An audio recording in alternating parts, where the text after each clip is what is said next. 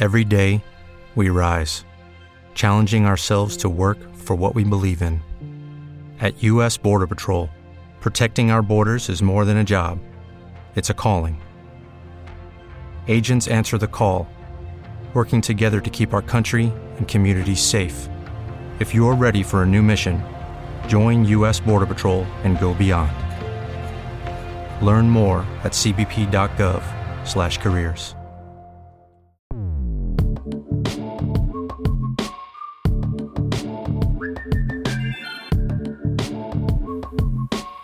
Saludos intrépidos. Este es el episodio 002 de un podcast donde tecnología, aeronáutica y astronáutica se unen para disfrute de su autor, por supuesto, arroba GER7, y espero que para el vuestro también. Si 4 kilobytes llevaron al hombre a la luna, imaginad lo que podemos hacer nosotros. Despeguemos. Bueno, en realidad paremos la cuenta atrás, no despeguemos todavía. Eh, esto es, además es muy habitual. Lo de las películas de que nunca se para la cuenta atrás eh, es mentira, se para en innumerables ocasiones y, eso es lo que evita que haya más, más menos explosiones y más lanzamientos exitosos. Y hablando del lanzamiento exitoso, y me sirve muy bien para conectar, voy a hablar del mío, porque la verdad es que me siento tremendamente agradecido por la acogida que ha tenido el, primer episodio, el 001, eh, eh, bueno, pues, por, vuestra parte como audiencia, eh, tanto por descargas, tanto por suscriptores, pero sobre todo por los comentarios, las felicitaciones, ya incluso las primeras consultas, las primeras dudas que hemos tenido. la verdad es que no podía entrar de ninguna forma. Y, dentro de ese agradecimiento, un agradecimiento especial para todos los miembros de la red de podcast de milcar.fm, donde la verdad es que no me he podido sentir más a gusto, más cómodo y donde, mm, pues eso, la bienvenida no, no podía haber sido más calurosa. Y sobre todo, y en especial, a Emilio, a Emilcar, porque sin él no hubiera vuelto de una forma eh, tan bonita y con tanta ilusión al podcasting. Desde luego es eh, como, como, buen artífice, como buen director de, de, coro, pues lo ha hecho todo, ha puesto todas las facilidades, me ha hecho sentir genial para poder volver con toda la ilusión y con todas las ganas que estoy grabando, por ejemplo, ahora mismo este podcast. Así que muchísimas gracias a todo el mundo. Bueno, pues y hablando eh, de, Milcar.fm, pues eh, eh, Intrépidos es uno de los podcasts que se ha unido a, la red de podcast, pero no es el, el, único. de alguna forma, además, los podcasts de Milcar FM van creciendo de forma constante y, en algún momento pues podría transformarse en una especie como de Skynet. Eh, aunque en realidad, si entramos en el mundo del Terminator, eh, pues eh, y tuviéramos que usar un símil, tendríamos que decir que, Emilio fuera el propio Terminator. Y eso no lo queremos porque eso supondría que el inicio de las películas lo tendríamos que ver agachado así desnudo. Así que vamos a eliminar cualquier referencia de Terminator. vamos a olvidar los últimos 20 segundos. Vamos, lo que sí que vamos a hacer es hablar de Directo al Mensaje, que es el nuevo podcast de Milcar FM. El storytelling y el podcasting se dan la mano de este podcast quincenal en el que Carlos, Carlos Rodrigo recopila aquellas experiencias que ha ido adquiriendo en estos años, durante sus presentaciones técnicas, comerciales, motivadoras, y ofrece sus conclusiones con el ánimo de que el oyente saque las suyas propias. Podéis encontrar directo al mensaje cada jueves en cualquier aplicación donde escuchéis podcast y por supuesto en emilcar.fm barra directo al mensaje. Yo creo que es uno de los pocos podcasts donde eh, se pueden adquirir esos, esos, ya no digo conocimientos, esas reflexiones, donde se puede escuchar algo así. Así que es muy recomendable. Yo todavía no lo he escuchado, pero lo escucharé. Dicho esto, vamos ahora sí a despegar.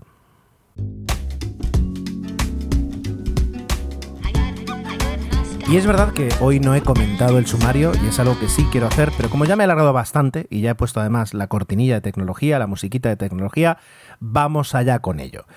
el tema de hoy, quiero decir, no pretendo, eh, como dije en el primer episodio, transmitir aquí novedades o pensar que he descubierto el agua caliente. Eh, hoy os voy a contar un poco la experiencia que yo he tenido y voy a hacer un versus. A lo mejor la verdad es que puede ser interesante el, trabajar un poquito los versus eh, entre Android TV y Apple TV.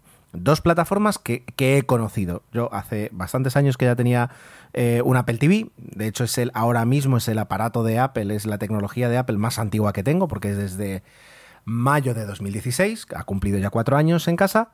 Y por otra parte, hace poquito entró un Android TV en mi vida. ¿Cómo entró? Pues a través de un televisor nuevo que tenemos en casa después de muchos años de querer y poder encontrar la forma de sustituir el que teníamos que todavía funciona muy bien.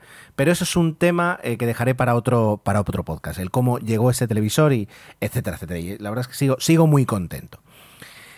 Bueno, como dije en el primer episodio, además, yo soy un Apple fanboy declarado de Apple. Eh, bueno, pues entonces y ya, ya, no solo eso, sino que además por, por mi interés por la privacidad hace que eh, desista e intente eh, no utilizar o utilizar lo mínimo posible los productos de Apple. ¿Cómo, perdón, de Android, de Google. ¿Cómo se cuadra entonces eh, que, pues, intentando evitar Google, pues haya llegado un Android, un Android TV a mi vida?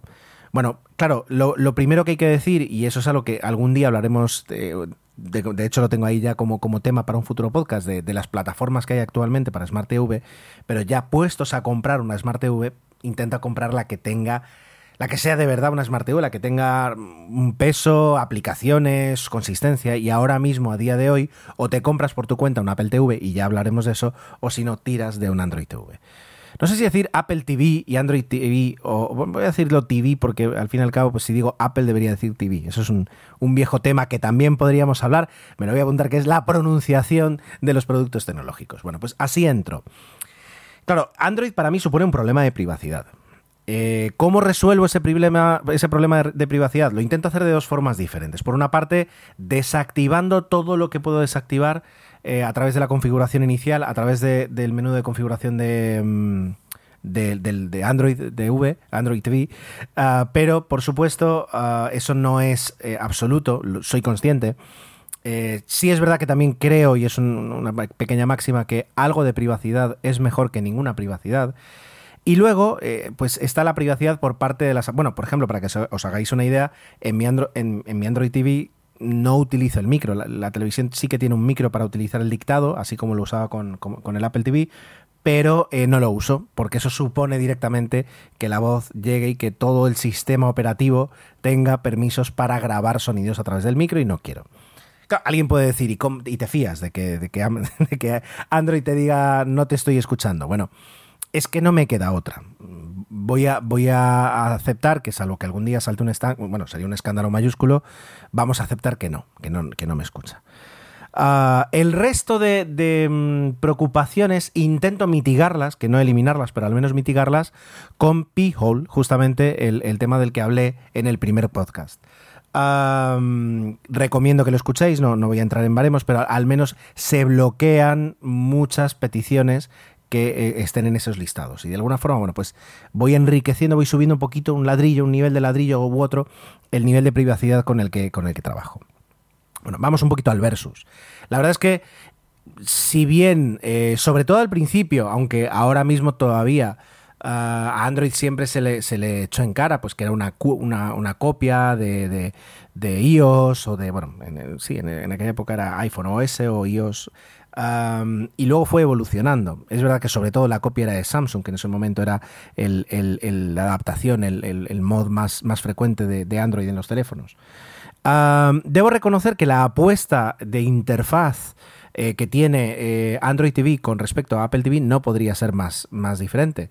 Eh, Apple TV al fin y al cabo lo que, lo que tenemos es una una, una, cuadrícula de aplicaciones donde pues muy parecidos a, a, tanto iPadOS como iOS pues eh, consiste en mover básicamente las aplicaciones en el orden que tú quieres, crear carpetas y desde la pantalla de inicio simplemente seleccionar la aplicación que quieres utilizar, pum, lanzarla.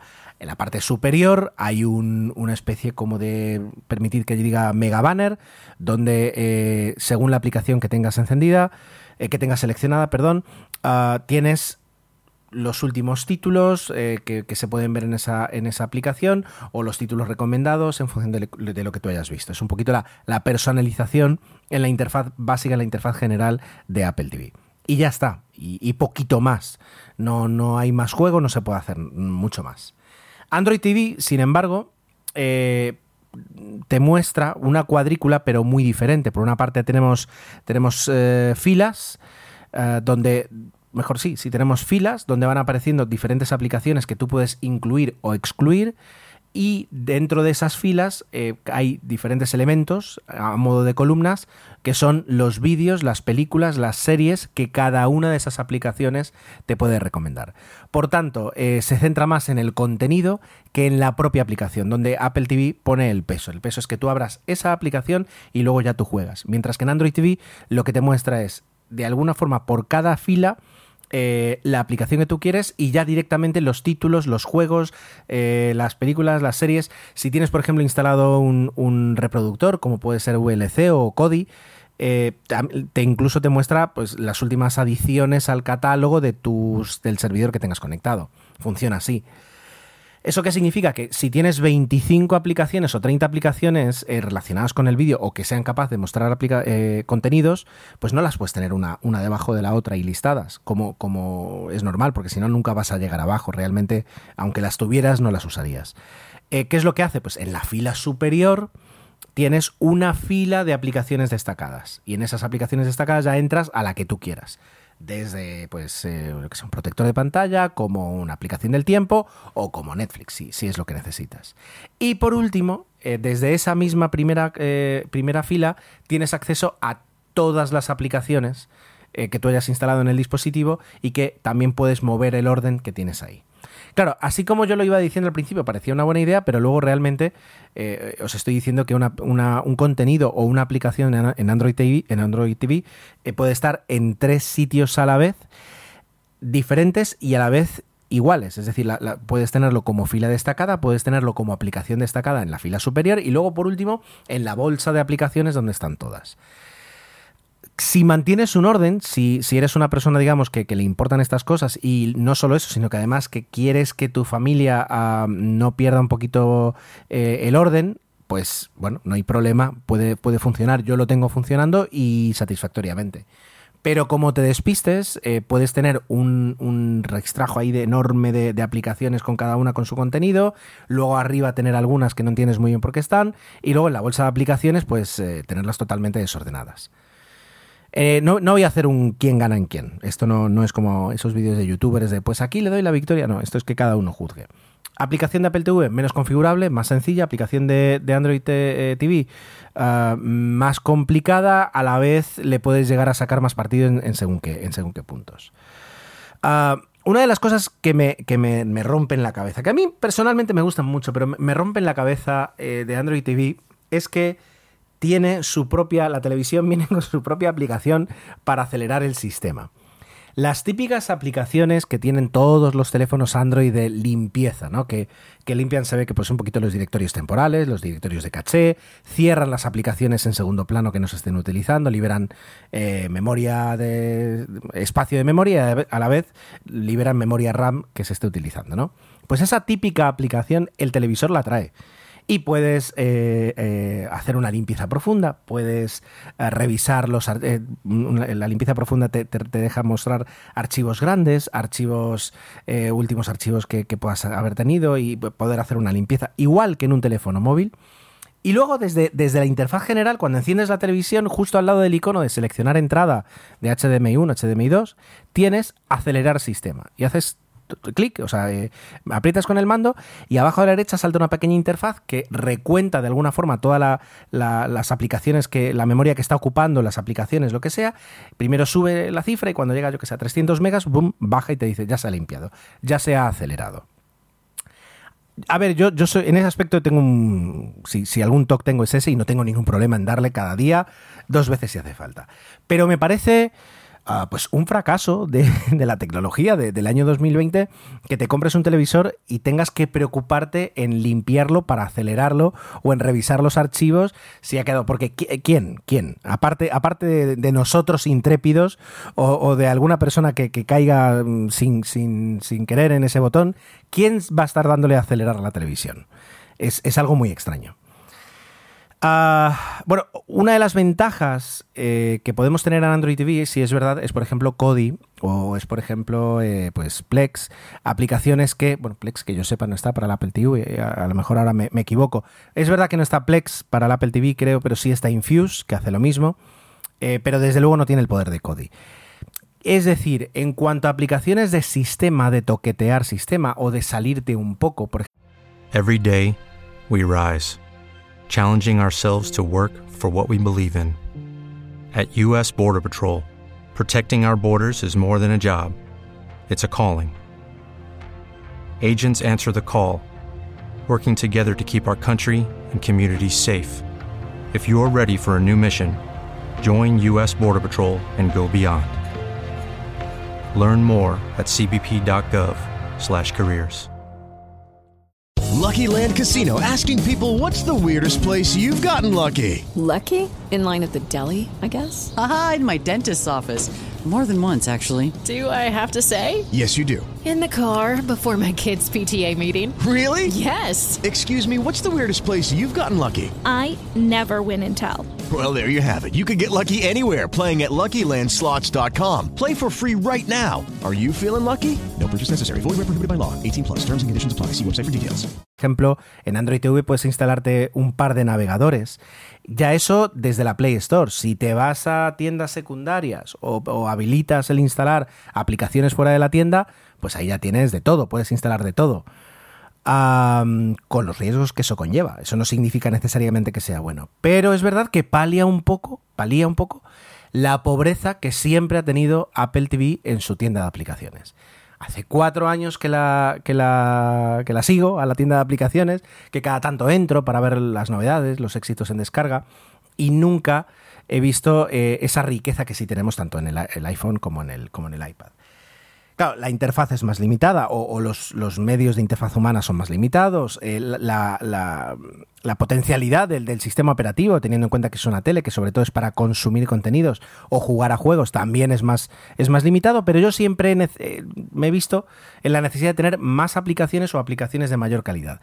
Resulta que un poco como que la morralla, esas aplicaciones chungas, chungas que tenemos tanto en la Play Store como en la App Store y que realmente aparecen cuando haces un, una búsqueda rara o cuando buscas eh, algo fuera de lo normal. Eh, tanto en Apple TV como en la App Store como en Android TV aparecen más, más mmm, común, eh, aparecen con una búsqueda más corta. Eso también creo que hay que tenerlo en cuenta. En mi caso, uno de los motivos eh, de por qué me he quedado con, con Android TV son, bueno, hay dos motivos básicos. El primero es que el televisor es 4K.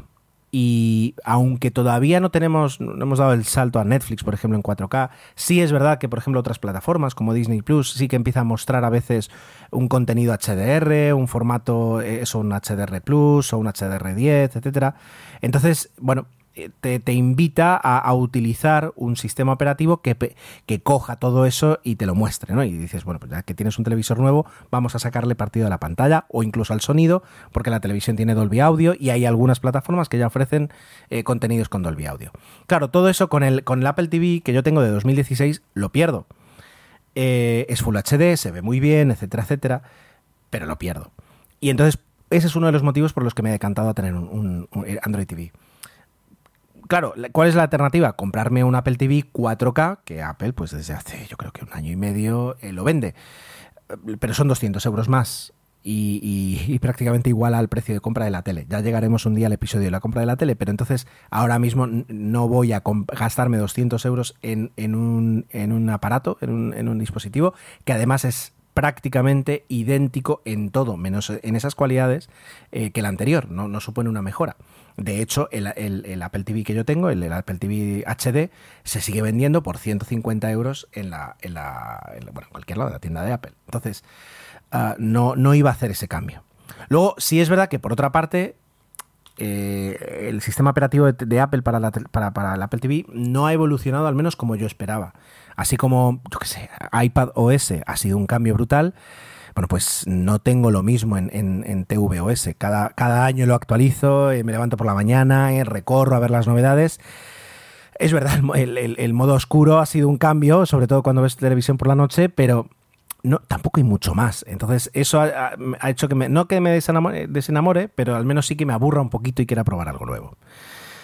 Y, luego la, segunda, el segundo motivo, y esto es algo que podréis entender, es el mando único. No mando único de las Fuerzas Armadas, sino mando único de, pasar de tener un mando para el decodificador de, Orange TV, un mando para el Apple TV y un mando para la tele, a pasar a tener solo el mando de la tele. Porque el Apple TV pues ya no lo necesito, aunque a veces lo utilizo, porque pues ya no solo para duplicar pantallas, sino por algunos juegos, algunas aplicaciones.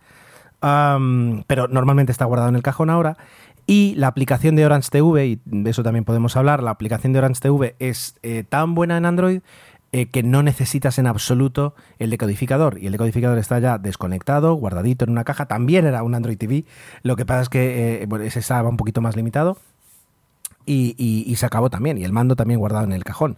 Por tanto, paso a tener un único mando. Y eso ahora mismo lo valoro mucho, primero, por comodidad, segundo, porque con un niño de un año ah, es menos, son menos objetos eh, eh, susceptibles de ser golpeados contra el suelo que tengo que controlar.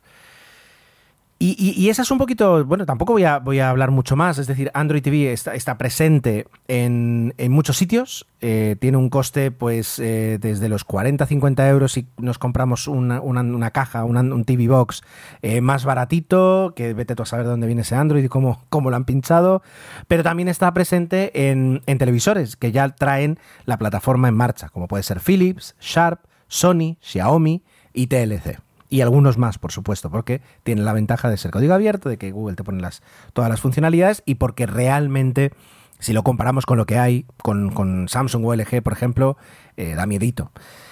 Y el Apple TV, pues eh, tiene un coste, 160 euros, 200 euros. Bueno, con respecto a los 80, a lo mejor que te puede costar un, un TV Box, pues Android en ese aspecto gana de calle por el, por el precio. Si tienes todo el ecosistema de Apple, como siempre, te puede llegar a compensar. Y poco más. Aquí es un poquito vuestras experiencias. La verdad es que quiero hacer un, episodio que hable eh, pues de, Smart TVs y de las plataformas actuales. Lo que ocurre es que así como con Android o como con Apple TV es, es fácil resumir y es fácil decir eh, que son peras y que son manzanas. Um, ahora mismo una Samsung de 2015 no tiene nada que ver con una Samsung de 2020, con una LG también de 2018, eh, con una LG de 2016.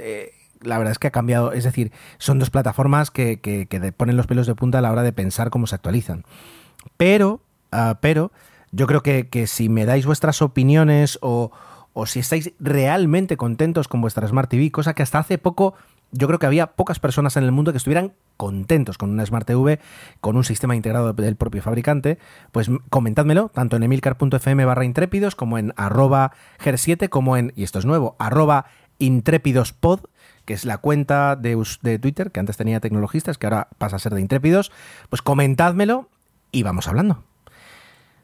Continuamos.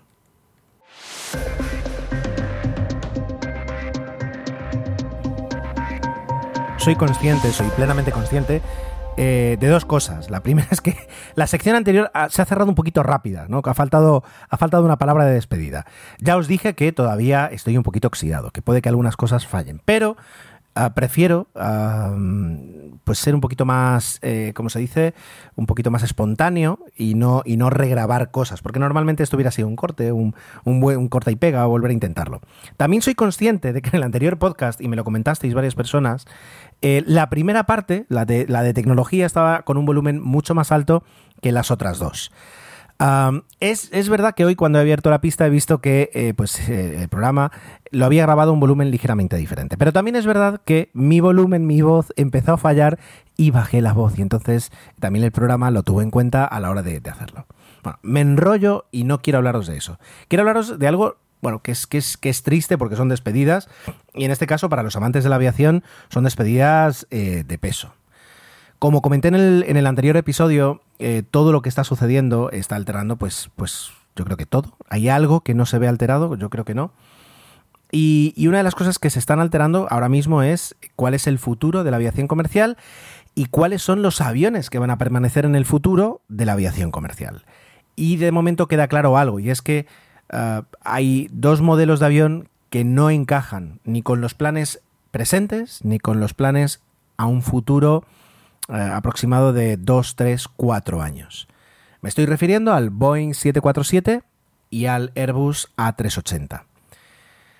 Uh, como consecuencia de ello, muchas compañías aéreas han anunciado, primero ya habían anunciado sus planes para retirar los aviones en unos años, porque bueno, pues eh, retirar un avión de tu flota es algo tremendamente complicado. Hay una parte burocrática que supone pues esperar al momento en el que el contrato de alquiler, si es así como, como lo tienes, pues finalice, o si no es así, en el momento en el que, bueno, eh, lo demás lo desprogrames para que no aparezca en los inventarios de vuelos, etcétera, etcétera. Y luego además eh, es una dificultad técnica enorme porque si el avión lo estás devolviendo para que tenga un segundo uso y ya lo coge pues la persona que te lo compra o lo estás devolviendo al dueño del avión para que luego el dueño del avión haga con el, con el avión lo que crea necesario, significa revisar exhaustivamente eh, todo el avión y dejarlo a un nivel de mantenimiento y a un nivel de estado que el dueño te lo acepte. Esto es algo que a una, voy a poner aquí una comparación, a una escala micronésima hemos tenido todos cuando devolvemos un coche y se nos pasa por la mente el decir, ¿Estará suficientemente limpio? Porque todos sabemos que hay un recargo por si entregas el coche hecho una pocilga. Pero claro, es decir, un poquito de tierra en las alfombrillas, ¿cómo será eh, tomado por la persona que lo vaya a, recoger? Bueno, pues elevado a la, ya digo, a la, mayor potencia, pues nos pasa lo mismo con, los aviones. Bueno, pues esos dos modelos que se retiran, eh, ya digo, las compañías al retirarlos han hecho desde vuelos de despedida hasta una ronda eh, por diferentes aeropuertos donde ha volado muchos años para que empleados y pasajeros pudieran hacer la despedida. Han hecho dibujos al, digamos, trazar una línea del avión en el cielo y luego revisarlo a través de Flight Radar. Han hecho dibujos de despedida, arcos de agua, de todo. Han tenido de todo. Y es porque son dos aviones eh, que, que, no eran un avión cualquiera. Eran actualmente, y son actualmente, los aviones con mayor capacidad para pasajeros de la historia. El Boeing 747-400. Es verdad que el, guion 8, que es el nuevo, todavía eh, sigue volando. No he leído que, que, se vaya a retirar porque son aviones además muy nuevos. Uh, pero seguramente se retirarán. Y luego también el Airbus A380, un avión, y ese es el drama, que empezó a volar hace 15 años, nada más. Empezó a volar y se empezaron a hacer, pues realmente fue, digamos, estuvo presente en, en, en, las flotas de las compañías que lo operan de una forma significativa, pues a partir de 2010, hace como quien dice, 10 eh, años, ¿vale? ¿Por qué se retiran los aviones más grandes? Bueno, pues justamente por eso, es decir, porque mm, son los aviones que más pasajeros pueden llevar. En un momento donde eh, las personas tienen una cierta dificultad, eh, digamos, de, documentación y a veces una cierta dificultad en cuanto a reunir ánimos o reunir dinero para poder volar. Por tanto, es complicado llenar aviones. Y lo que buscas son aviones donde con un número moderado de pasajeros puedas ser capaz de ya no, si no ganar dinero, al menos no perderlo. Bueno, con estos pasajeros, eh, con estos aviones, perdón, si no consigues un número de pasajeros muy alto, estamos hablando de, yo qué sé, 300 pasajeros por vuelo, es eh, directamente vas a perder dinero. Y si no consigues un número pues adecuado mínimo de pasajeros vas a, perder muchísimo dinero porque son aviones que gastan mucho bueno gastan mucho combustible eh, y que además pagan muchas tasas porque pesan mucho y las tasas que pagan los, los aviones, las compañías aéreas van en función del peso al aterrizaje del avión. Y además eh, son eh, aviones que precisan mucha tripulación, no tanto tripulación técnica, pilotos, porque en, ambos casos son dos más los de refuerzo si la ruta lo requiere, pero sobre todo eh, tripulaciones auxiliares, lo que antes se decían TCBs o, azafatas, que ahí estamos hablando de 8, 10, 12, 14, dependiendo de un poco, de, sobre todo de las salidas de emergencia, pero también de las compañías aéreas y del servicio que presten. Entonces, eh, pues son aviones que ahora mismo no, merece la pena, no se quiere operar, eh, se quiere reducir el gasto y por eso se están jubilando. ¿Qué significa jubilar? Significar, jubilar significa eh, básicamente que te llevas el avión de un aeropuerto comercial, como puede ser, yo que sé, Madrid, Barcelona, y te lo llevas a aeropuertos que tienen muy poco tráfico, pero mucho sitio para almacenar aviones. Como puede ser en el caso de, de España, Teruel. Tiene un, aeropuerto acostumbrado y preparado para recibir. Ciudad Real también se han almacenado aviones allí. Pero por ejemplo en Teruel incluso existe la, industria que luego permite que cuando eh, se toma la decisión de que el avión que está allí almacenado no va a volver a volar nunca más, se eh, convierta en chatarra. Eso significa mm, semanas de extracción de todos los componentes materiales reciclables y peligrosos y luego ya proceder al al desguace, al cortar el avión y al aprovechar todo el aluminio y todo el acero para, bueno, pues para reciclarlo y volver a utilizarlo. Eso es jubilar un avión. Ahora bien, eh. With the Lucky Land you can get lucky just about anywhere. This is your captain speaking. Uh, we've got clear runway and the weather's fine, but we're just going to circle up here a while and uh, get lucky. No, no, nothing like that. It's just these cash prizes add up quick. So I suggest you sit back, keep your tray table upright, and start getting lucky. Play for free at LuckyLandSlots.com. Are you feeling lucky? No purchase necessary. Void where prohibited by law. 18 plus terms and conditions apply. See website for details. Lucky Land Casino asking people what's the weirdest place you've gotten lucky? Lucky? In line at the deli, I guess? Aha, in my dentist's office. More than once, actually. Do I have to say? Yes, you do. In the car before my kids' PTA meeting. Really? Yes. Excuse me, what's the weirdest place you've gotten lucky? I never win and tell. Well, there you have it. You can get lucky anywhere playing at LuckyLandSlots.com. Play for free right now. Are you feeling lucky? No purchase necessary. Void where prohibited by law. 18 plus. Terms and conditions apply. See website for details. Si, si esto es lo que tienen en común estos dos modelos a la hora de jubilarlos, a la hora de decir adiós, eh, ahí se acaba, porque estos aviones tienen dos historias totalmente diferentes. Para contarlo de una forma pues eh, resumida, podemos decir que el, eh, Boeing 747 comienza su andadura, en, lo estoy diciendo de memoria, en 1969. Es decir, hace 50 años. Sí, sí, sí, sí, 50 años porque además el año pasado se celebró el 50, el 50 aniversario. Uh, las entregas empezaron, es verdad, que en 1970. Pero bueno, el avión voló en 1969, hace 50 años. Y lo que supuso, supuso un antes y un después. Y un día haremos un, un histórico del 747. Pero para que os hagáis, una idea, el 747 fue el primer avión de fuselaje ancho. Hasta que voló ese avión, todos los aviones eran dos y dos plazas, dos y tres plazas o tres y tres plazas. Un pasillo en medio, cocina delante, cocina detrás, con un poquito de suerte cocina en medio, pero complicado. Eh, y los pasajeros ahí puestos, se acabó. Con el 747 llega el doble pasillo llegan las zonas de descanso para las tripulaciones, disculpad, arriba o abajo en el, en el, en el avión, eh, o sea, por encima de los pasajeros o por debajo en la bodega.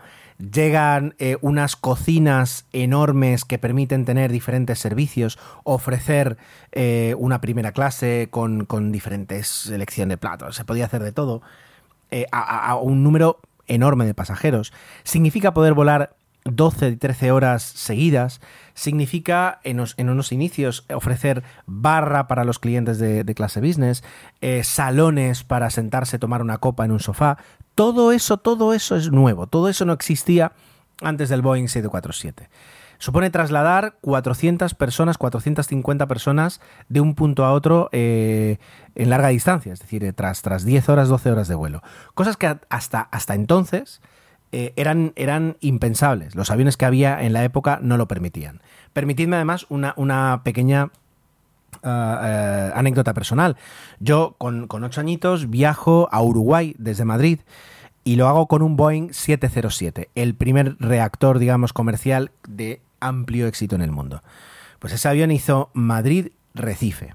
Aterriza en Recife no porque tuviera un interés comercial, sino porque si os fijáis en el mapa es un puntito que está en la esquina de Brasil y es la ciudad grande, digamos, más cercana que hay en, en, de, de, en el Océano Atlántico por parte de Brasil. Aterriza en Recife ya, digamos, vacío para volver a llenar combustible. De Recife vuela a Río de Janeiro, donde vuelve a cargar combustible, ahí ya también suben y bajan pasajeros, y de Río de Janeiro llega, llega a, Montevideo. Eso suponía que un viaje que ahora mismo se hace en 13 horas, lo tuvieras que hacer en unas 17, 18 horas, ¿vale? Esa es la diferencia entre lo que había antes del 747 y, lo que hubo después. Luego además, además el 747, bueno, vale, hablemos ahora del, Airbus, porque si no me voy a liar. El, el, Airbus A380 es esa respuesta que tiene Airbus a, a lo que es el 747 en esa gama de aviones que crece por parte de Airbus en los años 80, llega un momento que dice, tenemos que ser capaces de hacer un jumbo un jumbo jet. Y además lo vamos va a ser el, super jumbo porque eh, vamos a poner dos cubiertas dos pisos de, de asientos eh, durante, en todo el avión. Y se crea el avión más grande del mundo y no solo el avión más grande del mundo porque la gente se queda con el tamaño sino por ejemplo eh, yo es una espinita que se me va a quedar clavada cuando retienen el avión porque no he llegado a volar con él pero dicen que es muy silencioso. Y el hecho de construir a lo grande, de que, bueno, por supuesto los kilos importan, pero no tanto como en un avión pequeño, ha permitido dotarlo de muchísima tecnología. Si bien el, el A380 es un fracaso sin precedentes comercial para Airbus, uh, en cuanto a demostrador de tecnología, de tecnología que luego se ha aplicado a, aviones posteriores, es, y en cuanto a la capacidad que ha tenido Airbus, primero, de, de, comprender, de aprender a construir mejores aviones. Y segundo, ¿por qué no? Eh, a la hora de demostrar que son tan buenos, que son tan grandes, tan capaces como Boeing.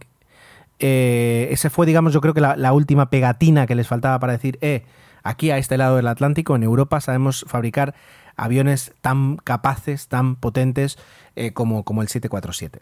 Bueno, pues eso eh, ha sido un éxito y si, si, pues eso tiene un coste de varios miles de millones de dólares, eh, en, este, en este caso que así sea. El A380, sin embargo, ya nació con, con, un interrogante y el interrogante era, ¿hay espacio para, para un avión tan grande? Más grande todavía, aunque poco, pero más grande que el 747. Cuando Boeing en su momento dice, el 747 es una excepción, si tuviéramos que volver a desarrollarlo, no lo haríamos. Eh, planteamos una versión mm, nueva, mejorada, que es el 747-8, pero lo hacemos porque ya tenemos todo el bagaje y todo el conocimiento de construir el 747 y por tanto es más sencillo, más barato, relativamente, eh, pero nosotros no haríamos ese avión tan grande. Airbus cree que sí hay mercado y lo construye. Y la realidad es que no ha habido mercado. Y la realidad es que el avión consume muchísimo con respecto a alternativas más económicas de la propia Airbus, como el A350 o de Boeing, como el 787, que son capaces de ofrecer una mayor flexibilidad a la hora de mover los pasajeros y que se ha demostrado que es lo que realmente funciona. Entonces, eh, es un avión que desde el principio tuvo dificultades para la venta, que las compañías que lo han volado en cuanto han tenido la posibilidad lo han devuelto, se han deshecho de él. Ahora con la que está cayendo están ya directamente adelantando las, las devoluciones y, y, va a ser difícil que, que, que, que, se sigan operando, excepto por una compañía. Por una compañía que es Emirates, que hace una apuesta impresionante por el A380, que le llega a tener 150 pedidos. Uh, y de los 150 pedidos creo que hay unos 120, 130 entregados y los otros han sido convertidos a otros modelos de Airbus. Para que os hagáis una idea, la siguiente compañía que más aviones ha operado a 380 es Singapore Airlines con 18 y Emirates 120, 130. Entonces, Emirates es la, una, la única compañía que no ha retirado o que no ha anunciado que va a retirar el, Airbus A380 y que además, eh, como veía en un vídeo hace poco, no lo puede retirar. Porque, porque es su caballo de trabajo, es, es, el avión básico con el que hace todas las conexiones. Es verdad que tiene un Boeing 777, que es el otro avión que tiene en su flota, pero eh, si mañana lo retiraran pierden el 60% de la flota al perder el Airbus. Entonces tienen que seguir trabajando con él. No, tienen a lo mejor los problemas económicos por el tema del combustible, por el tema de que es una compañía estatal, eh, que puedan tener otras compañías, pero realmente les ponen un prete. Y entonces habrá que ver cómo consiguen hacer dinero en los próximos 2-3 años hasta que la industria, si, si, todo va bien, se normalice y vuelva a unos niveles eh, como los que teníamos antes de, del inicio de la pandemia. Uh, claro, para los que teníamos ganas de poder volar en el avión es una esperanza. Y de hecho hay aviones que tienen 10 años en Emirates, pero aviones que tienen un añito, dos añitos como mucho en Emirates eh, recién entregados. Por tanto, lo van a tener que seguir utilizando, sí o sí. Y, y, será una imagen única, porque cuando veas ese avión vas a saber, además con esa cola tan llamativa, negra, amarilla, negra, verde y roja, eh, vas a saber que es de Emirates y, y, y, se va a asociar a 380 con Emirates. Ya se asociaba, y de hecho era un poquito de Emirates la que tenía la sartén por, el mango. Y por último, fijaos aquí, y algún día hablaremos en la parte de, aeronáutica de, del negocio de la carga y de lo que eso supone. Pero eh, al fin y al cabo el éxito y el fracaso de, de, ambos aviones, del 747 y del A380, estuvo muy marcada por la carga, sobre todo en el caso del A380. El A380 iba a tener una versión carguera, una versión para paquetería. Y de hecho tanto FedEx como UPS, no sé si alguna compañía más, no sé si DHL creo que no, tenía pedidos por unos 100 aviones entre las dos para mover carga alrededor del mundo. Pero en una de esas rondas de retrasos, porque estos aviones pues tienen años de retraso si se anunció, eh, en alguna hoja de Excel ese retraso hizo que no cuadrara ya, ni tanto para UPS como para FedEx, y por tanto retiran opciones.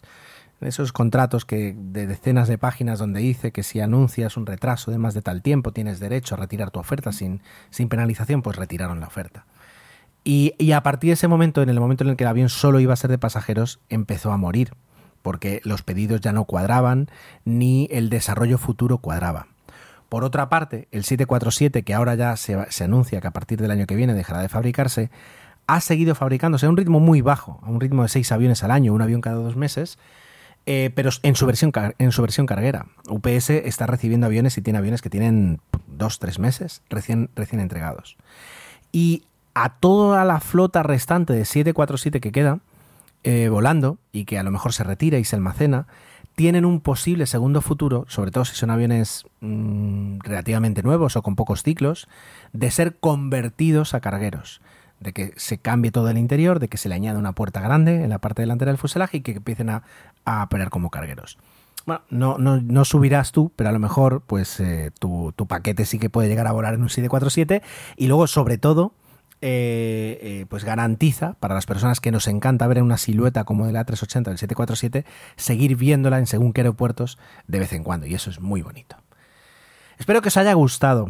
Eh, y si, por supuesto, ahora no voy a repetir tanto, pero si tenéis dudas sobre el 380, el 747, bueno, sobre lo que acabo de hablar, pues ya sabéis los medios de contacto. Os espero.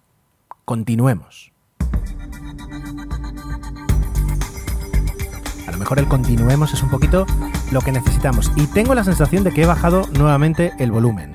Así que voy a intentar mantenerlo. Disculpadme, los primeros episodios van a salir así. Luego ya me acostumbraré. También es verdad que eh, llevo 38 minutos grabando y pum, pum, pum, grabar seguido sin parar, pues llega un momento en que la voz, la, voz puede, puede, llegar a cansarse. Pero vamos allí. Y además estoy contento porque ya hemos recibido la primera consulta eh, a través del blog, a través de milcar.fm barra intrépidos. Me la hacía, ni más ni menos, a, Alfonso Sánchez. Pero, ahora estoy buscando el correo mientras grabo, he recibido hace relativamente eh, poco una segunda, un segundo comentario por parte de Óscar Bernabeu, eh, donde también eh, se, hace la misma pregunta. Y dice, oye, por cierto, ya que, ya que lo que comenta Alfonso, pues comenta algo. Vale, justamente vamos a hablar de eso, ¿vale? Pero vamos con lo que tenemos. Lo primero, ah, la semana que viene, si todo va bien, en el próximo episodio, en el 3, la parte de, astronáutica no la voy a hacer solo, la voy a hacer con mi amigo Santi, como ya comenté, y vamos a con él ir repasando en fascículos semana sí, semana no, semana sí, semana no, la historia y todos los avances de SpaceX. SpaceX, para que os hagáis una idea, es la Apple del espacio. Y, me, cuesta decirlo porque a mí me gustan también otras empresas, pero hay que reconocer y al César lo que es del César, por la innovación, por lo que han conseguido y porque no necesariamente han hecho algo nuevo, pero han conseguido eh, repetirlo y hacerlo popular y que, y que funcione, ¿no? Y entonces, en ese aspecto me atrevo, me atrevo a hacer la comparación. Hoy vamos a hablar, sin embargo, de un segmento un, paso por debajo. Y, para eso voy a intentar ser rápido y a la vez contestar lo que, lo que me han preguntado. Me han preguntado acerca de la empresa PLD Space. Papa, Lima, Delta, Papa, eh, ¿cómo es? Eh, Pamplona, Lima, Dinamarca, Space. PLD Space eh, me preguntaban acerca de esta compañía porque se sabe que es española, porque se sabe que está desarrollando cohetes y bueno, pues un poquito más.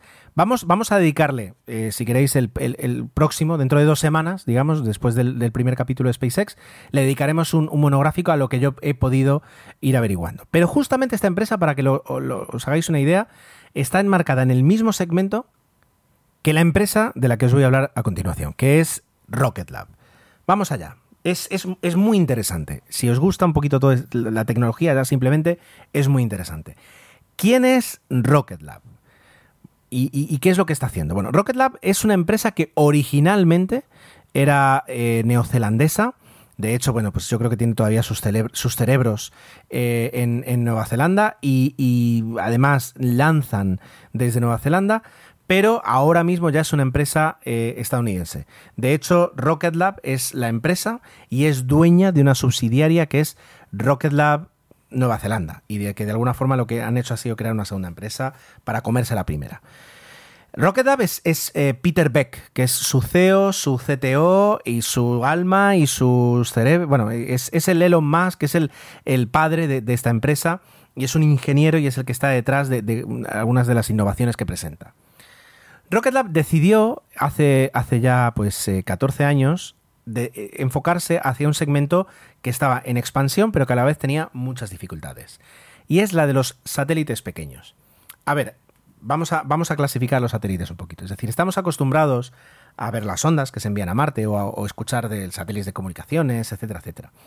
A veces los satélites son, son mm, masas de, de, una tonelada, dos toneladas, dos toneladas y media. A veces son 700 kilos, media tonelada. ¿vale? Son, son satélites de un peso normal. Hay algunas bestias que son de 5 toneladas, pero eso es lo menos. Pero poco a poco, también con la miniaturización de, la, de, los componentes y también por, pues, por cómo va cambiando un poquito también el, panorama, eh, han ido surgiendo satélites más pequeños. Hablaremos un día de los CubeSats, de los satélites cúbicos, que son unos satélites muy pequeñitos que no voy a decir cualquiera, pero que mm, cualquiera, cualquier universidad con un presupuesto generoso en ciencias puede preparar, puede empaquetar y puede enviar para que se lance y durante unas semanas o unos meses tener su propio, em, su propio satélite para los experimentos que tenga que hacer. Bueno, pues, pero aparte de esos satélites tan pequeñitos que estamos hablando de, de 50 centímetros por 50 centímetros o incluso más pequeños, que algún día hablaremos, ah, hay toda una, toda una industria de satélites pequeños. Y satélite pequeño viene a ser el que pesa hasta unos 250-300 kilos. Claro, hasta hace unos años pues se podían hacer pocas cosas con tan poco peso, pero ahora mismo sí que se puede hacer. Se puede hacer muchísimo y hay un mercado enorme. ¿Qué ocurre? Pues, pues que hay muy pocos cohetes para poder, para poder lanzar un satélite pequeño. Eh, hay un cohete que se llama Pegasus que se lanza en la, en la panza de un avión y que el avión pues cuando eh, consigue la altitud de crucero lo lanza y el cohete pues empieza a subir y coloca algunas cargas que ha funcionado desde los años 90, que ha hecho pues unos cuantos lanzamientos, pero ni mucho menos es lo habitual, ni tampoco es la solución para muchas, para muchas eh, soluciones, porque es un cohete muy estrechito, por tanto la carga no puede ser, tiene, asteriscos, ¿vale? No, no ha sido un éxito rotundo, ni muchísimo menos, como puede ser eh, Rocket Lab. Ah, y, y si no, lo que te queda es pues compartir, compartir cohete. Entonces, cuando lanzan un cohete de 2 toneladas, si el cohete puede subir 4, le quedan otras dos. A veces se colocan dos satélites, dos pesados, uno encima de otro, pum, se lanza, primero va uno, luego va otro, podemos algún día hablar de cómo se hace eso, eh, y otras veces lo que se hace es pues dejar un espacio pequeño para que haya uno o varios satélites, satélites pequeños, estamos hablando de 200, sí, 200, 250 kilos, que, se lanzan pues eh, en compañía del primero, y el primero es, está ahí. ¿Qué ocurre? Pues eh, que esto es un poquito pues, eh, el, ir a, el, ir a rebufo. Si por algún motivo el, lanzador, el cliente del satélite grande, descubre que tiene algo mal y que hay que parar ese lanzamiento, pues tú, como vas en la, fila de atrás, pues te aguantas. Si mm, a último momento hay un cambio, pues te aguantas. Si al final el cohete tiene un problema y solo tiene energía para lanzar uno de los dos satélites, pues ya os podéis imaginar qué ocurre con el segundo. Entonces, Claro, llega un momento en que dices, bueno, aunque yo no haga esa inversión de 2.000 millones de dólares, pues estoy haciendo una inversión de 60 millones de dólares y también quiero alguna garantía. Rocket Lab desde 2006 empieza a trabajar con el concepto de crear un cohete pequeño. Cohete pequeño significa metro 20 de diámetro, unos 12 metros de altura. Eso es un cohete pequeño. Y con la idea de poder lanzar cargas pequeñas, de darles prioridad absoluta, y de además tener una alta disponibilidad. Por tanto, mañana termina el satélite y a las dos semanas ya lo estoy prácticamente lanzando. Eso es algo que no existe y además por, el coste, porque eh, para que os hagáis una idea, ese cohete Pegasus que os hablaba antes, que salta de una panza del avión, etcétera, etcétera, cada lanzamiento costaba en torno a unos 40 millones de dólares. Para lanzar un, Falcon 9, que es de, de SpaceX, que ya hablaremos de él, aproximadamente se habla de unos 60, 80 millones de dólares. Y eso es barato, eso es muy barato.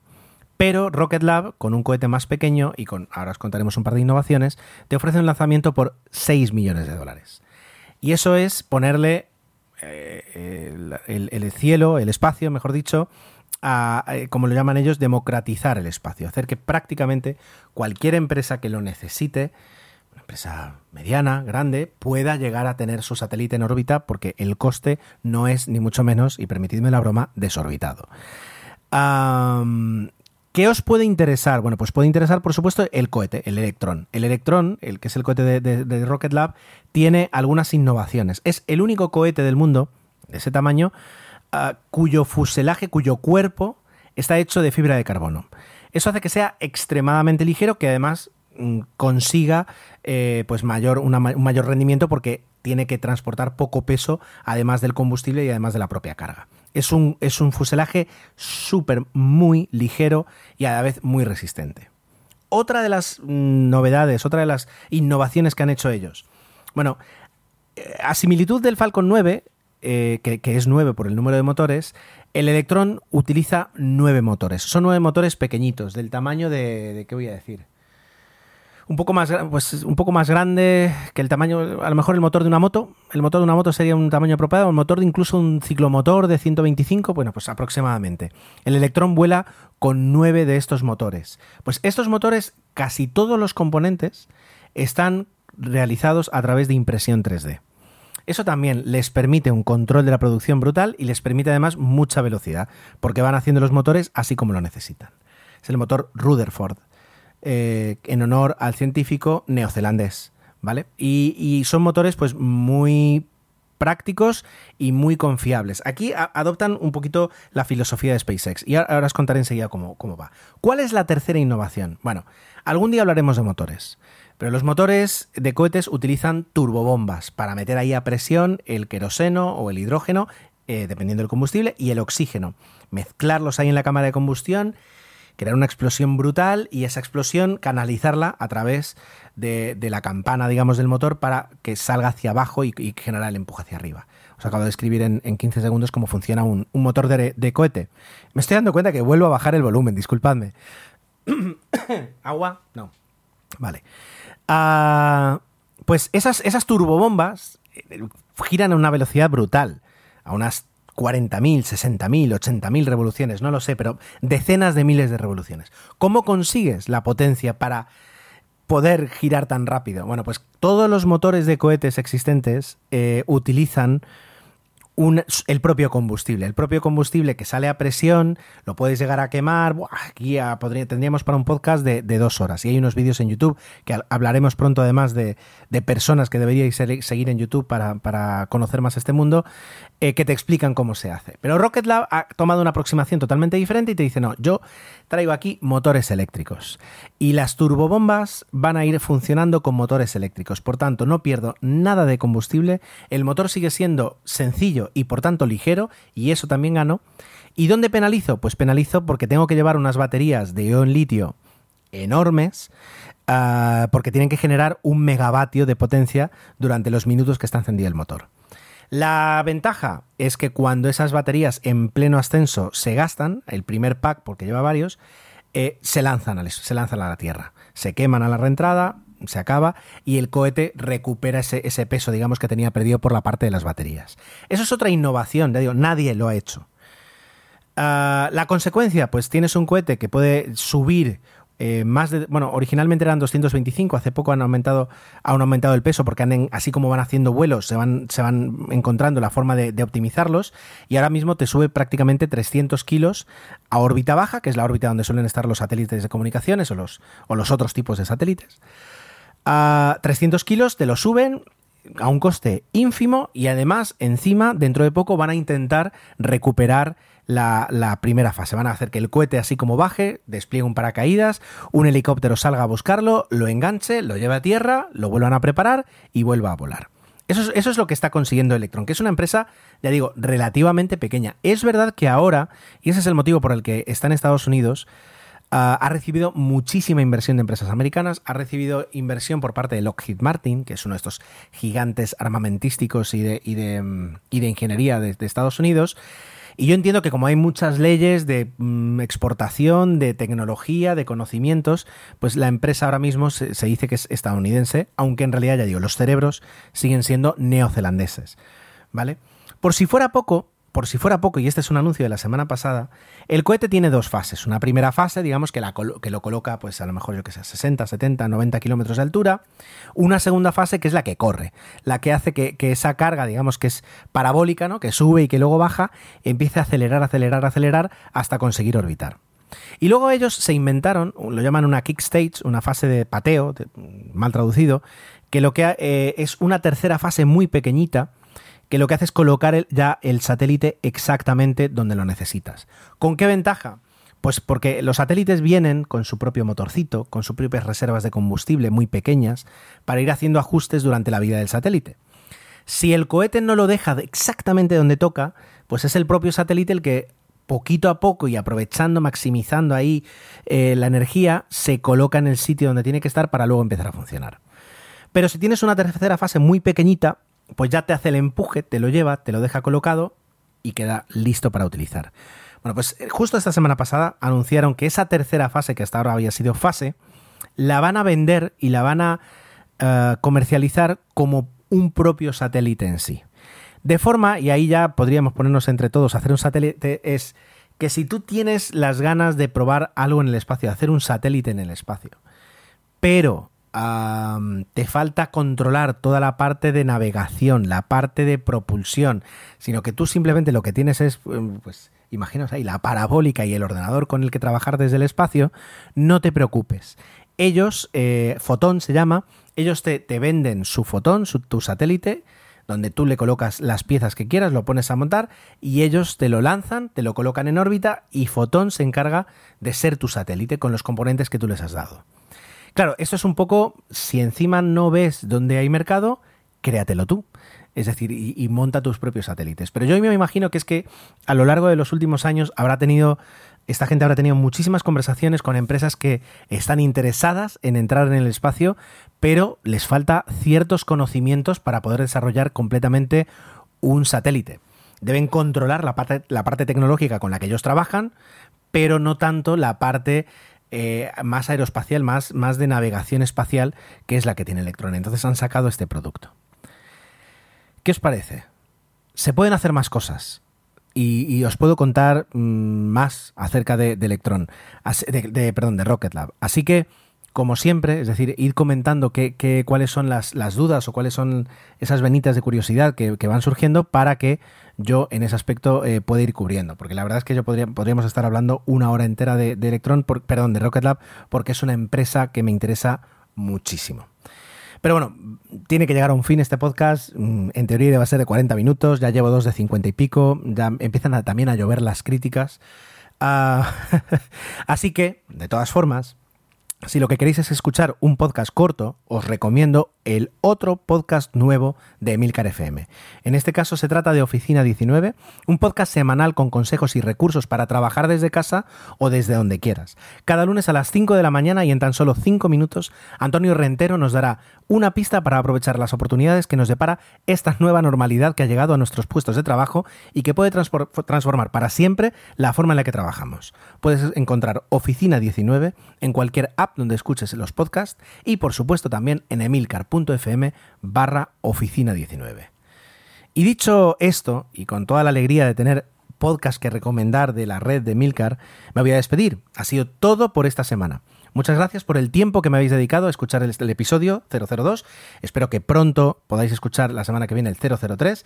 Y, y me repito, comentarios, dudas, consultas, lo que queráis, lo tenéis tanto en emilcar.fm barra intrépidos, ya han llegado dos, pero pueden llegar muchos más, y en arroba ger7 y en arroba intrépidospod, en Twitter, como no, donde estoy con, tengo un ardo en deseos de poder debatir de cualquiera de los temas que tratemos en el podcast y por supuesto de los que vosotros me propongáis. Ha sido un placer grabar y eh, hoy con vosotros, porque aparte estáis aquí, y nos vemos muy pronto en Intrépidos.